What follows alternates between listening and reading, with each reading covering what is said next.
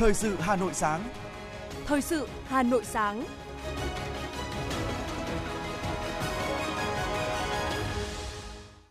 Hồng Hạnh và Ngọc Bách xin đồng hành cùng quý thính giả trong 30 phút của chương trình Thời sự sáng nay, thứ năm ngày 24 tháng 11 năm 2022. Chương trình có những nội dung chính sau đây. Chủ tịch nước Nguyễn Xuân Phúc tiếp đại biểu dự đại hội 22 Hội đồng Hòa bình Thế giới. Tăng cường mối quan hệ hữu nghị giữa hai thủ đô Hà Nội và La Habana, Cuba. 350 doanh nghiệp tham gia hội trợ đặc sản vùng miền Việt Nam 2022. Chính sách hỗ trợ người lao động từ Quỹ Bảo hiểm Thất nghiệp Việt Nam giành giải thưởng cao. Phần tin thế giới có những thông tin. Chính phủ Anh từ chối mối quan hệ với EU kiểu Thụy Sĩ. Lũ lụt nghiêm trọng tại Indonesia. Sau đây là nội dung chi tiết. Thưa quý vị, chiều qua, tại buổi tiếp 91 đại biểu đến từ 45 quốc gia tham dự Đại hội 22 Hội đồng Hòa bình Thế giới đang diễn ra tại Hà Nội, Chủ tịch nước Nguyễn Xuân Phúc khẳng định, nhà nước, nhân dân Việt Nam luôn trân trọng, ghi nhớ sự ủng hộ, đoàn kết mạnh mẽ và giúp đỡ quý báu của các tổ chức dân chủ, tiến bộ quốc tế, trong đó có Hội đồng Hòa bình Thế giới và các tổ chức thành viên đối với cuộc đấu tranh giành độc lập dân tộc trước đây, cũng như trong xây dựng và bảo vệ Tổ quốc ngày nay. Chủ tịch nước đánh giá cao những đóng góp tích cực của Hội đồng Hòa bình Thế giới cũng như các tổ chức thành viên của hội đồng trong việc ngăn chặn chiến tranh, xây dựng một thế giới hòa bình và công lý, đặc biệt là những hoạt động ủng hộ những cuộc đấu tranh giải phóng dân tộc của nhân dân các nước, giải trừ vũ khí hạt nhân và hỗ trợ các nạn nhân chiến tranh. Chủ tịch nước trân trọng cảm ơn hội đồng đã tích cực ủng hộ Việt Nam tại các diễn đàn quốc tế, hỗ trợ nạn nhân chất độc da cam, dioxin Việt Nam. Chủ tịch nước tin tưởng với bề dày truyền thống và nhiều hoạt động tích cực có tính lan tỏa rộng rãi, Hội đồng Hòa bình Thế giới sẽ tiếp tục sứ mệnh cao cả của mình trong việc tập hợp, đoàn kết các lực lượng yêu chuộng hòa bình, dân chủ, tiến bộ trên thế giới trong đấu tranh vì một thế giới hòa bình, công lý và phát triển bền vững. Với niềm tin đó, Chủ tịch nước tin tưởng Đại hội lần thứ 22 của hội đồng sẽ thành công tốt đẹp với nhiều sáng kiến, chương trình hành động thiết thực, thúc đẩy hòa bình và đoàn kết quốc tế. Tối qua tại Nhà hát lớn Hà Nội, lễ trao giải thưởng Hồ Chí Minh, giải thưởng nhà nước về khoa học và công nghệ đợt 6 được tổ chức trọng thể với sự tham dự của Chủ tịch nước Nguyễn Xuân Phúc. Phát biểu tại buổi lễ, biểu dương 281 tác giả, đồng tác giả của các công trình, cụm công trình được tặng giải thưởng Hồ Chí Minh, giải thưởng nhà nước về khoa học và công nghệ đợt này. Chủ tịch nước Nguyễn Xuân Phúc khẳng định các công trình, cụm công trình này có giá trị đặc biệt to lớn, là kết quả dày công nghiên cứu, công hiến trí tuệ, tài năng của các tác giả. Những công trình này vừa mang tính lý luận sâu sắc, vừa mang tính thực tiễn cao, góp phần nâng cao vị thế, trình độ khoa học công nghệ của đất nước trong khu vực và quốc tế. Chủ tịch nước đề nghị lãnh đạo ban, bộ, ngành trung ương, các địa phương tiếp tục dành sự quan tâm thỏa đáng đối với đội ngũ cán bộ khoa học và công nghệ, đẩy mạnh việc nâng cao năng lực, trình độ, phẩm chất của cán bộ quản lý về khoa học công nghệ ở các cấp, các ngành, tạo mọi điều kiện thuận lợi để các nhà khoa học phát huy hết tài năng, khả năng sáng tạo của mình. Chiều qua, Ủy viên Bộ Chính trị, Thủ tướng Chính phủ Phạm Minh Chính làm việc với Ban Thường vụ tỉnh ủy Vĩnh Long về tình hình kinh tế xã hội năm 2022, phương hướng, nhiệm vụ năm 2023. Kết luận buổi làm việc, Thủ tướng Chính phủ Phạm Minh Chính ghi nhận, đánh giá cao những nỗ lực và kết quả của địa phương trong phòng chống dịch COVID-19, phục hồi, phát triển kinh tế xã hội, xây dựng Đảng và hệ thống chính trị của Đảng bộ, chính quyền, quân và dân tỉnh Vĩnh Long. Về nhiệm vụ giải pháp phát triển thời gian tới, Thủ tướng Phạm Minh Chính đề nghị Vĩnh Long triển khai thực hiện hiệu quả chiến lược phát triển nông nghiệp và nông thôn bền vững, chiến lược trồng trọt, chăn nuôi, thủy sản, lâm nghiệp, chú trọng phát triển nông nghiệp ứng dụng công nghệ cao, từng bước chuyển tư duy sản xuất nông nghiệp sang kinh tế nông nghiệp, phát triển thị trường nông sản trong và ngoài nước, đẩy mạnh chuyển dịch cơ cấu ngành công nghiệp theo hướng tăng tỷ trọng các ngành chế biến. Thủ tướng đề nghị tỉnh tập trung lãnh đạo, chỉ đạo đẩy nhanh công tác quy hoạch, coi đây là nhiệm vụ trọng tâm, trọng điểm,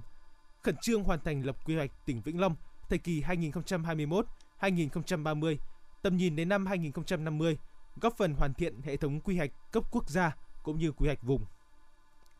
Chiều qua tại trụ sở Thượng viện, Chủ tịch Quốc hội Vương Đình Huệ cùng đoàn đại biểu cấp cao Quốc hội Việt Nam đã tham dự buổi họp của Thượng viện Philippines. Tại buổi họp, trước sự chứng kiến của Chủ tịch Quốc hội Vương Đình Huệ và đoàn đại biểu Việt Nam, Thượng viện Philippines đã thực hiện thủ tục thông qua nghị quyết 26 do Thượng nghị sĩ Ronald Marapon de la Rosa bảo trợ nhằm tăng cường hơn nữa quan hệ nghị viện Philippines-Việt Nam.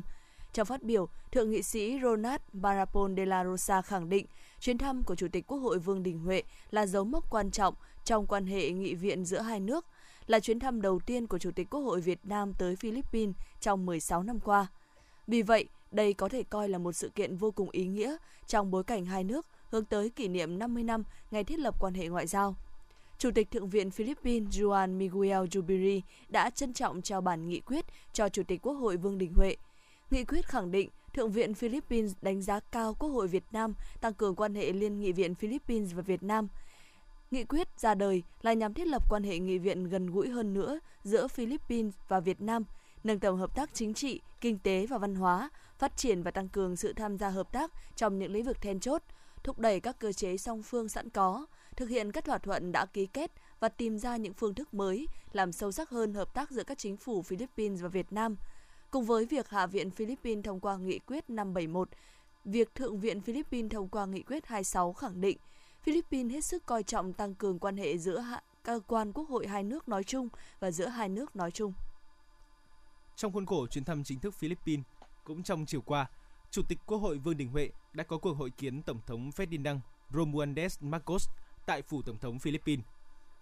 Chủ tịch Quốc hội Vương Đình Huệ bày tỏ vui mừng lần đầu tiên đến thăm chính thức Philippines, chúc mừng đất nước và người dân Philippines đã tổ chức thành công cuộc tổng tuyển cử tháng 5 năm 2022 và ngài Ferdinand Romualdez Marcos được nhân dân Philippines tín nhiệm bầu làm tổng thống thứ 17 của nước Cộng hòa Philippines.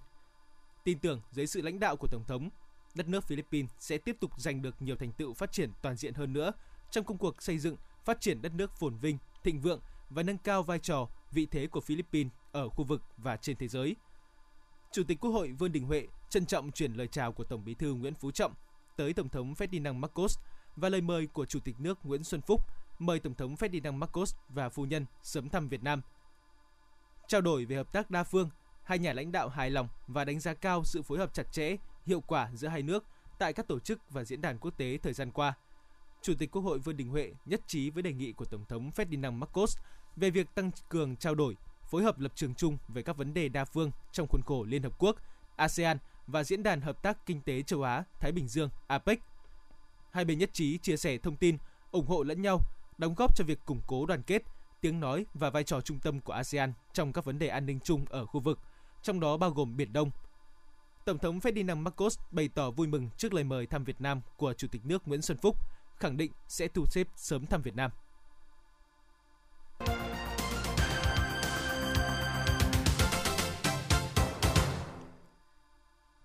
Chương trình xin được tiếp tục với những thông tin đáng chú ý khác. Nhận lời mời của Thành ủy La Habana, đoàn đại biểu cấp cao thành phố Hà Nội do đồng chí Nguyễn Thị Tuyến, Ủy viên Trung ương Đảng, Phó Bí thư Thường trực Thành ủy Hà Nội làm trưởng đoàn đã thăm và làm việc tại Cuba từ ngày 20 tháng 11 đến 23 tháng 11. Trong khuôn khổ chuyến thăm, đoàn đã có cuộc hội đàm với Thành ủy La Habana để chia sẻ, cập nhật thông tin về tình hình kinh tế xã hội thời gian qua, trao đổi kinh nghiệm về công tác xây dựng Đảng, thảo luận và thống nhất về các định hướng, biện pháp tiếp tục thúc đẩy và nâng cao hiệu quả hợp tác giữa Hà Nội và La Habana trong các lĩnh vực tiềm năng mà hai bên cùng quan tâm. Phát biểu tại cuộc hội đàm, Phó Bí thư Thường trực Thành ủy Hà Nội Nguyễn Thị Tuyến cảm ơn những tình cảm tốt đẹp và sự đón tiếp trọng thị mà lãnh đạo Thành ủy La Habana đã dành cho đoàn – khẳng định Việt Nam nói chung và thành phố Hà Nội nói riêng hết sức coi trọng mối quan hệ hữu nghị truyền thống đặc biệt Việt Nam Cuba và tình cảm gắn bó đoàn kết đã được Chủ tịch Hồ Chí Minh và Chủ tịch Fidel Castro, các thế hệ lãnh đạo và nhân dân hai nước không ngừng vun đắp là tài sản vô giá của hai đảng, hai nhà nước và nhân dân hai nước. Hai bên bày tỏ vui mừng khi quan hệ hữu nghị đặc biệt, hợp tác toàn diện Việt Nam-Cuba đang không ngừng được củng cố, phát triển mạnh mẽ trên tất cả các lĩnh vực – quan hệ chính trị ngày càng gắn bó mật thiết, tin cậy lẫn nhau. Các nhà lãnh đạo cấp cao hai bên duy trì các chuyến thăm, trao đổi thường xuyên, quan hệ trên cả ba kênh đối ngoại đảng, ngoại giao nhà nước, đối ngoại nhân dân ngày càng đi vào chiều sâu.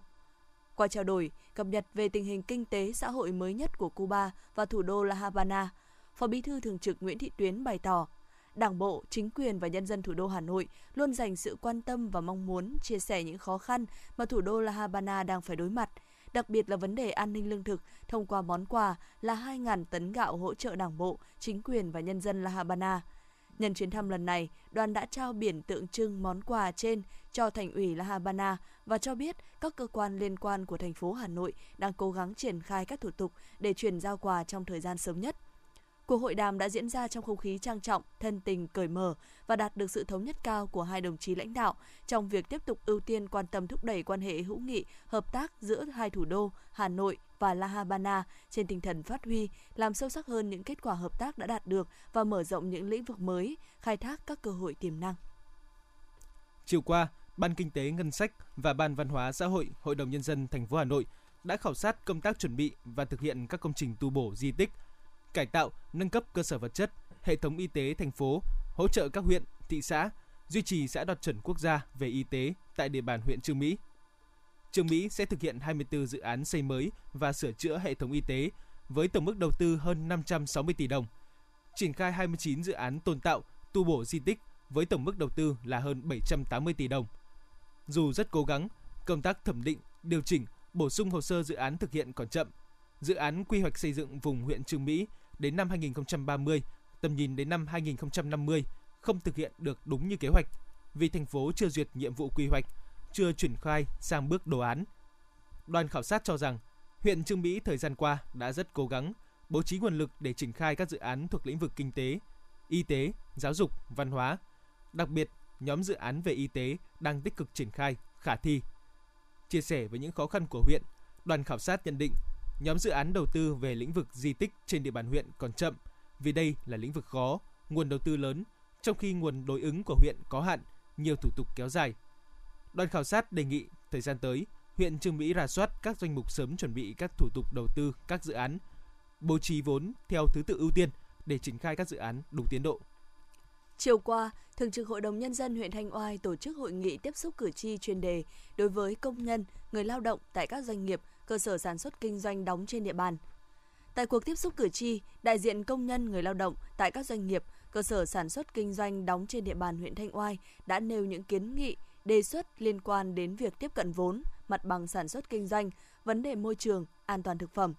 Cử tri công nhân cũng nêu ý kiến về vấn đề tuyển dụng, chế độ thai sản, xây dựng điểm vui chơi giải trí cho công nhân, nâng cao điều kiện sinh hoạt nhà ở cho người lao động. Những ý kiến của người lao động đã được lãnh đạo huyện Thanh Oai và các ngành chức năng trao đổi, giải đáp kịp thời ngay tại hội nghị. Những ý, những ý kiến, kiến nghị vượt thẩm quyền của huyện sẽ báo cáo cấp có thẩm quyền để xem xét, giải quyết theo quy định.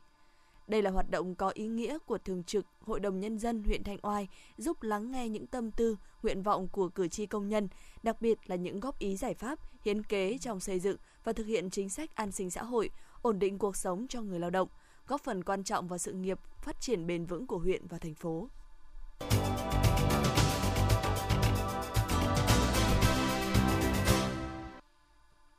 Chuyển sang những thông tin kinh tế. Hôm qua, Bộ trưởng Bộ Tài chính Hồ Đức Phước đã chủ trì buổi làm việc với 7 công ty chứng khoán và 32 doanh nghiệp phát hành trái phiếu doanh nghiệp riêng lẻ nhằm tìm giải pháp tháo gỡ các vướng mắc, khó khăn cho thị trường chứng khoán và thị trường trái phiếu. Tại buổi làm việc, Bộ trưởng Bộ Tài chính Hồ Đức Phước cho rằng hiện nay triển vọng về kinh tế Việt Nam vẫn được các định chế tài chính đánh giá rất cao. Tăng trưởng GDP năm nay có thể đạt 8%. Thị trường chứng khoán là hàn thử biểu của nền kinh tế. Tuy nhiên, thị trường thời gian qua giảm. Chỉ riêng chỉ số VN Index mất tới 600 điểm, tương đương giảm 38% so với đầu năm 2022. Đối với trái phiếu doanh nghiệp, Bộ trưởng Hồ Đức Phước khẳng định trái phiếu doanh nghiệp luôn xác định là một công cụ của thị trường vốn chung và dài hạn, quan trọng cho các doanh nghiệp và nền kinh tế, qua đó hỗ trợ giảm áp lực lên kênh tín dụng ngân hàng. Bộ trưởng khuyến nghị các chủ thể tham gia thị trường chứng khoán cũng như các doanh nghiệp hiệp hội trái phiếu nêu rõ những khó khăn, vướng mắc của thị trường liên quan đến tình hình thị trường tài chính, tiền tệ, liên quan đến thanh khoản cũng như các khó khăn về mặt pháp lý. Tối qua, lễ khai mạc hội nghị Lễ khai mạc Hội trợ đặc sản vùng miền Việt Nam 2022 do Trung tâm xúc tiến đầu tư thương mại du lịch thành phố Hà Nội tổ chức diễn ra tại quảng trường Trung tâm thương mại Vincom Megamall, khu đô thị Vinhomes Royal City, quận Thanh Xuân. Phó Chủ tịch Hội đồng nhân dân thành phố Hà Nội Phạm Quý Tiên, Phó Chủ tịch Ủy ban nhân dân thành phố Hà Nội Nguyễn Mạnh Quyền cùng đại diện lãnh đạo các bộ ngành đến dự với quy mô 260 gian hàng của 350 đơn vị doanh nghiệp đến từ 54 tỉnh, thành phố trong cả nước tham gia trực tiếp. Hội trợ đặc sản vùng miền Việt Nam 2022 hội tụ đủ sản phẩm đặc sản của 63 vùng miền cả nước. Sản phẩm có tiềm năng xuất khẩu để cung cấp cho các chuỗi phân phối tại nước ngoài. Sản phẩm đặc sản quốc tế của Đại sứ quán, tổ chức quốc tế một số nước tại Hà Nội, không gian ẩm thực đặc sản ba miền – Phát biểu tại lễ khai mạc, Phó Chủ tịch Ủy ban nhân dân thành phố Hà Nội Phạm Mạnh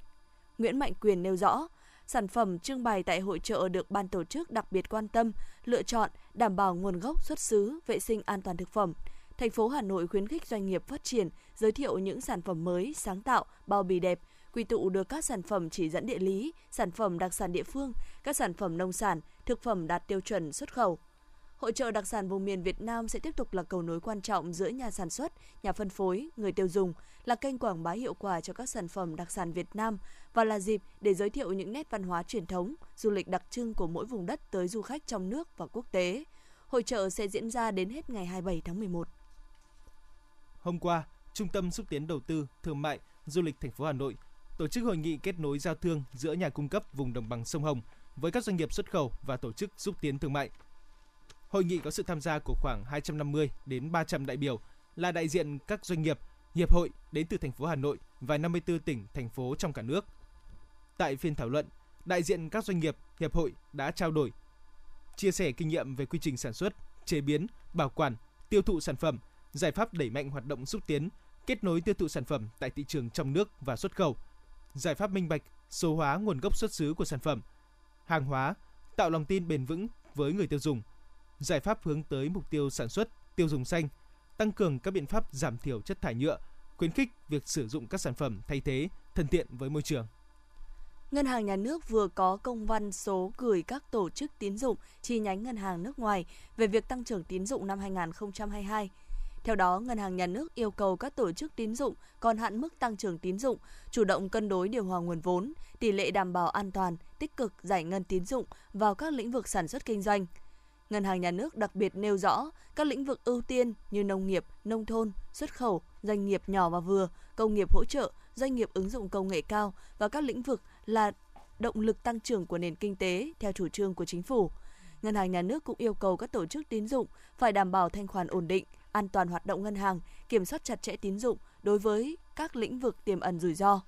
Thời gian tới, Ngân hàng Nhà nước sẽ căn cứ vào diễn biến tình hình của hệ thống và các tổ chức tín dụng để có giải pháp điều hành phù hợp theo đúng chủ trương của chính phủ. Thưa quý vị, thời điểm này, nhiều doanh nghiệp trang sức đang tung ra các chương trình khuyến mãi lớn nhân dịp Black Friday. Người tiêu dùng bất ngờ và thích thú khi ngoài những mặt hàng thời trang giảm giá, mà các loại trang sức quý như vàng, kim cương cũng không nằm ngoài vòng xoáy siêu lớn để kích cầu tiêu dùng. Đây là cơ hội để họ có thể tích lũy những mặt hàng giá trị cao. Năm ngoái, một cửa hàng kinh doanh vàng bạc, trang sức, đá quý của công ty trách nhiệm hữu hạn Bảo Tín Minh Châu cho biết, giao dịch trong ngày Black Friday đã tăng 50 đến 70% so với thông thường. Năm nay, các doanh nghiệp trang sức kỳ vọng giao dịch sẽ tăng gấp 2 lần năm ngoái.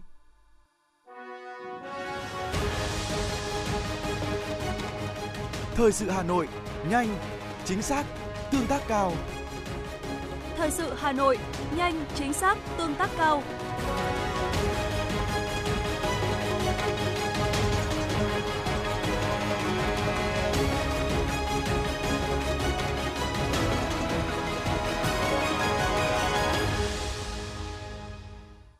Thưa quý vị và các bạn, Thời gian qua, huyện Mê Linh đã được quan tâm hỗ trợ kinh phí để bảo tồn và phát huy giá trị lịch sử văn hóa của các di tích trên địa bàn, góp phần nâng tầm giá trị của các di sản văn hóa, giữ gìn truyền thống, bản sắc văn hóa dân tộc.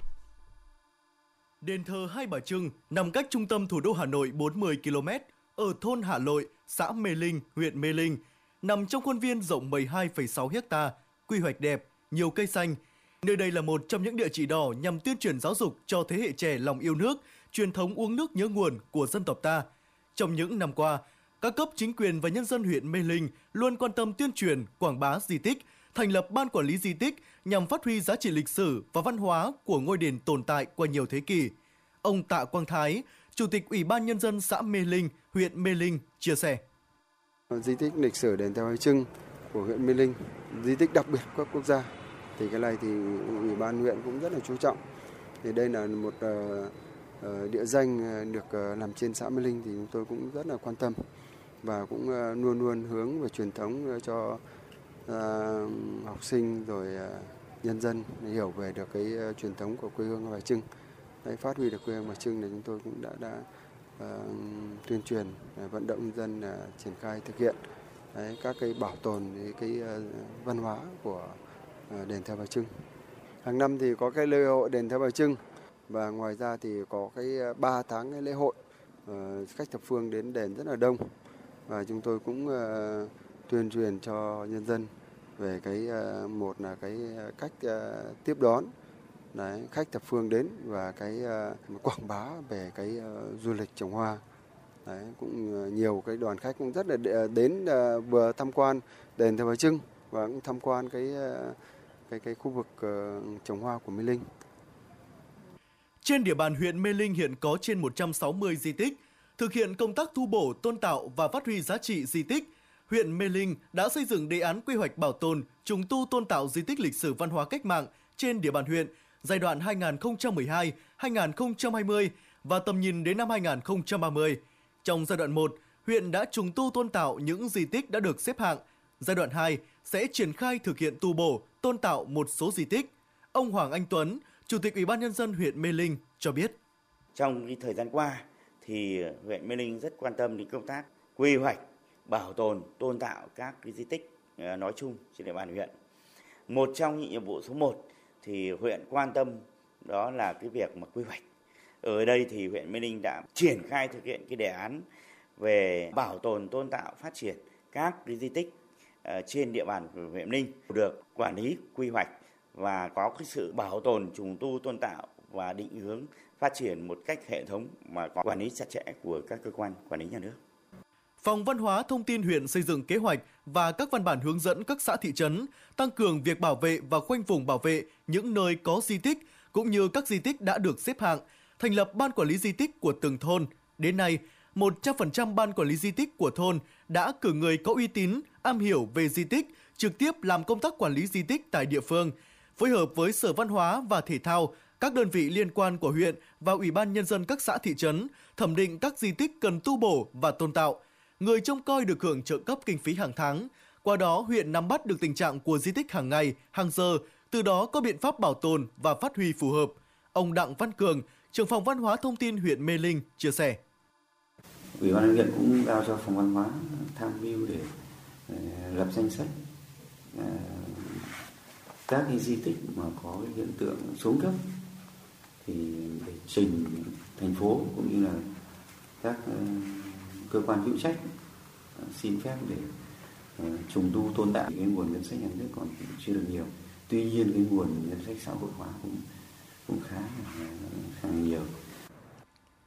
Nhằm phát huy giá trị các di tích kết hợp phát triển du lịch, huyện Mê Linh đã và đang tích cực tuyên truyền, chủ động thực hiện tốt luật di sản văn hóa Việt Nam và các văn bản pháp quy về tu bổ, tôn tạo di tích, kiểm kê, truyền dạy di sản, văn hóa phi vật thể, đồng thời đẩy mạnh các hoạt động nhằm góp phần gìn giữ, bảo tồn và phát huy các giá trị văn hóa trên địa bàn huyện trong giai đoạn tới. Trong hai ngày 23 và 24 tháng 11 tại thành phố Luang Prabang của Lào, Hội nghị Ban chấp hành Hiệp hội An sinh xã hội ASEAN, Hội nghị ASA lần thứ 39 đã diễn ra với chủ đề Bảo trợ xã hội trong quá trình phục hồi sau đại dịch. Hội nghị có sự tham gia của 20 thành viên là các tổ chức an sinh xã hội của 10 quốc gia khu vực Đông Nam Á, trong đó Bảo hiểm xã hội Việt Nam do Phó Tổng Giám đốc Đào Việt Ánh làm trưởng đoàn dự hội nghị với tư cách là đại diện chính thức duy nhất của Việt Nam.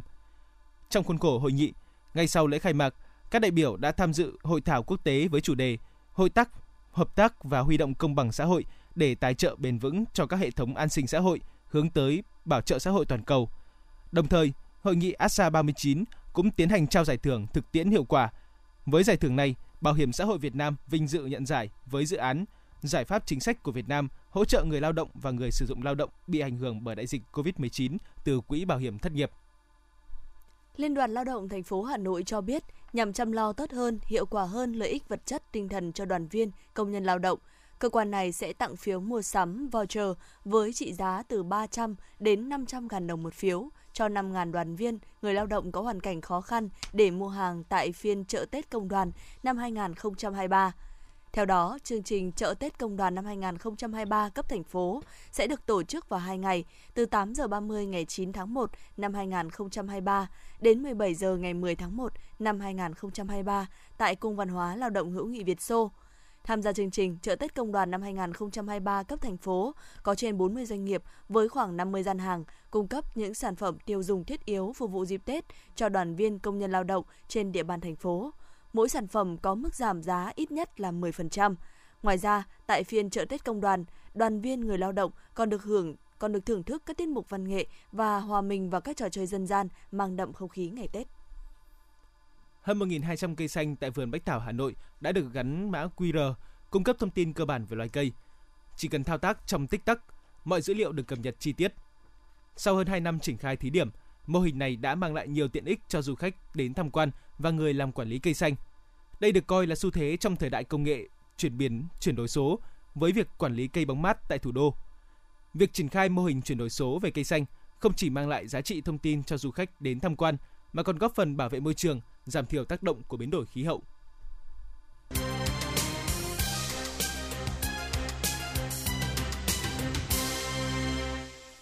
Chuyển sang những thông tin thế giới. Thủ tướng Anh Rishi Sunak mới đây đã bác bỏ thông tin cho rằng London sẽ sớm mở lại các cuộc đàm phán về mối quan hệ với EU, nhấn mạnh rằng Brexit đã mang lại những lợi ích và cơ hội to lớn cho nước này. Đảng Lao động đối lập đã từ chối đưa ra quan điểm của mình ngoài việc phản đối tư cách thành viên của Anh trong thị trường chung châu Âu. Một thỏa thuận kiểu Thụy Sĩ sẽ dựa trên nguyên tắc liên kết quy, quy định. Theo đó, Anh sẽ cam kết tuân thủ các quy định về thị trường chung của EU. Người đứng đầu cơ quan quản lý thiên tai khu vực Majene, Indonesia cho biết lũ quét ở khu vực Majene thuộc tỉnh Tây Sulawesi đã cuốn trôi 27 ngôi nhà, buộc hàng trăm người phải sơ tán đến các khu vực an toàn. Mưa lớn xảy ra liên tiếp từ hôm 18 tháng 11 khiến lượng nước trên sông Tubo dâng cao đến mức báo động trong những ngày qua. Một số đoạn đê sung yếu trên sông Tubo đã bị vỡ, khiến nước tràn xuống những ngôi làng lân cận. Thống kê cho thấy khoảng 409 người đã phải sơ tán đến làng Sulatamang, quận Ulamanda. Một số ngôi làng ở Ulamanda đã bị săn phẳng do sạt lở đất. Lũ lụt ở khu vực Majene cũng khiến hàng nghìn ngôi nhà bị ảnh hưởng. Tại quận Malunda có tới 1.240 ngôi nhà bị nhấn chìm. Một nhóm gồm 16 thượng nghị sĩ thuộc cả hai đảng ở Mỹ đã yêu cầu chính quyền Tổng thống Joe Biden không phản đối gửi máy bay không người lái tiên tiến để hỗ trợ Ukraine trong cuộc xung đột với Nga. Trong một bức thư gửi Bộ trưởng Quốc phòng Lloyd Austin, các thượng nghị sĩ lập luận rằng Mỹ cần cung cấp cho Ukraine MQ-1C Grey Eagle đại bàng xám. Đây là loại máy bay không người lái vũ trang có thể bay hơn 24 giờ một lần. Các thượng nghị sĩ đã viết trong bức thư rằng họ tin những máy bay không người lái này sẽ giúp ổn định hệ thống phòng thủ của Ukraine, tăng cường năng lực máy bay không người lái vũ trang của nước này và đẩy cuộc xung đột theo hướng có lợi cho Ukraine.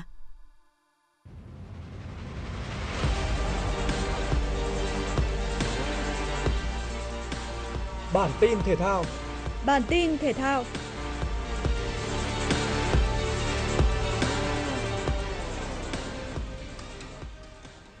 Nhà đương kim vô địch Pháp đã có trận đấu ra quân ấn tượng với chiến thắng 4-1 trước Australia ở bảng D World Cup 2022. Tuy nhiên, họ lại phải đón nhận một tin không vui khi Lucas Hernandez bị chấn thương. Hậu vệ thuộc biên chế Bayern Munich ôm đầu gối khịu xuống ở phút thứ 9 trong tình huống Australia ghi bàn. Hernandez sau đó phải rời sân để nhường chỗ cho người em trai Theo Hernandez. Hậu vệ này bị chấn thương dây chằng chéo đầu gối phải và sẽ phải chia tay World Cup 2022. Đội tuyển Pháp đến với ngày hội bóng đá lớn nhất hành tinh với mục tiêu bảo vệ thành công chức vô địch World Cup. Trước khi giải đấu diễn ra, Pháp đã mất bộ đôi tiền vệ từng vô địch World Cup 2018 là Paul Pogba và N'Golo Kante. Trong quá trình tập trung chuẩn bị giải đấu, đến lượt quả bóng vàng Karim Benzema bị chấn thương và không thể tham dự. Trang web chính thức của Manchester United đã thông báo về việc chia tay với Cristiano Ronaldo. Tiền đạo này đã ghi 145 bàn sau 346 lần ra sân cho đội chủ sân Old Trafford.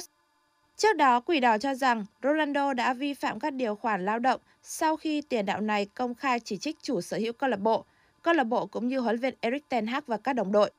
Daily Mail tiết lộ nhà Glazer, giám đốc điều hành Richard Arnold, giám đốc bóng đá John Murtaugh và huấn luyện viên Erik ten Hag đều khẳng định chính Ronaldo là người tự tách mình ra khỏi tập thể Manchester United. Vì vậy, cựu sao Real Madrid sẽ không còn cơ hội để trở lại khoác áo đội chủ sân Old Trafford. Bên cạnh đó, Quỷ đỏ cũng không có nhiệm vụ phải thanh toán khoản tiền lương khoảng 16 triệu bảng trong 6 tháng còn lại với Ronaldo. Hiện tại anh đang tham dự World Cup 2022 cùng đội tuyển Bồ Đào Nha và lúc này Ronaldo cũng chưa tìm được bến đỗ mới. Theo lịch vào lúc 23 giờ ngày 24 tháng 11, CR7 sẽ cùng đồng đội đá trận gia quân tại bảng H với Ghana. Dự báo thời tiết ngày và đêm Ngày 24 tháng 11 năm 2022, khu vực Hà Nội, nhiều mây, có mưa, mưa rào, gió Đông Bắc đến Đông Bắc cấp 2, gió Bắc đến Đông Bắc cấp 2, cấp 3, trời lạnh, nhiệt độ thấp nhất từ 21 đến 23 độ, nhiệt độ cao nhất từ 23 đến 25 độ. Quý vị và các bạn vừa nghe chương trình thời sự của Đài Phát thanh Truyền hình Hà Nội. Chỉ đạo nội dung Nguyễn Kim Khiêm, chỉ đạo sản xuất Nguyễn Tiến Dũng, tổ chức sản xuất Xuân Luyến. Chương trình do biên tập viên Minh Thơm, phát thanh viên Hồng Hạnh, Ngọc Bách và kỹ thuật viên Kim Thoa thực hiện. Hẹn gặp lại quý vị trong chương trình thời sự lúc 11 giờ trưa nay.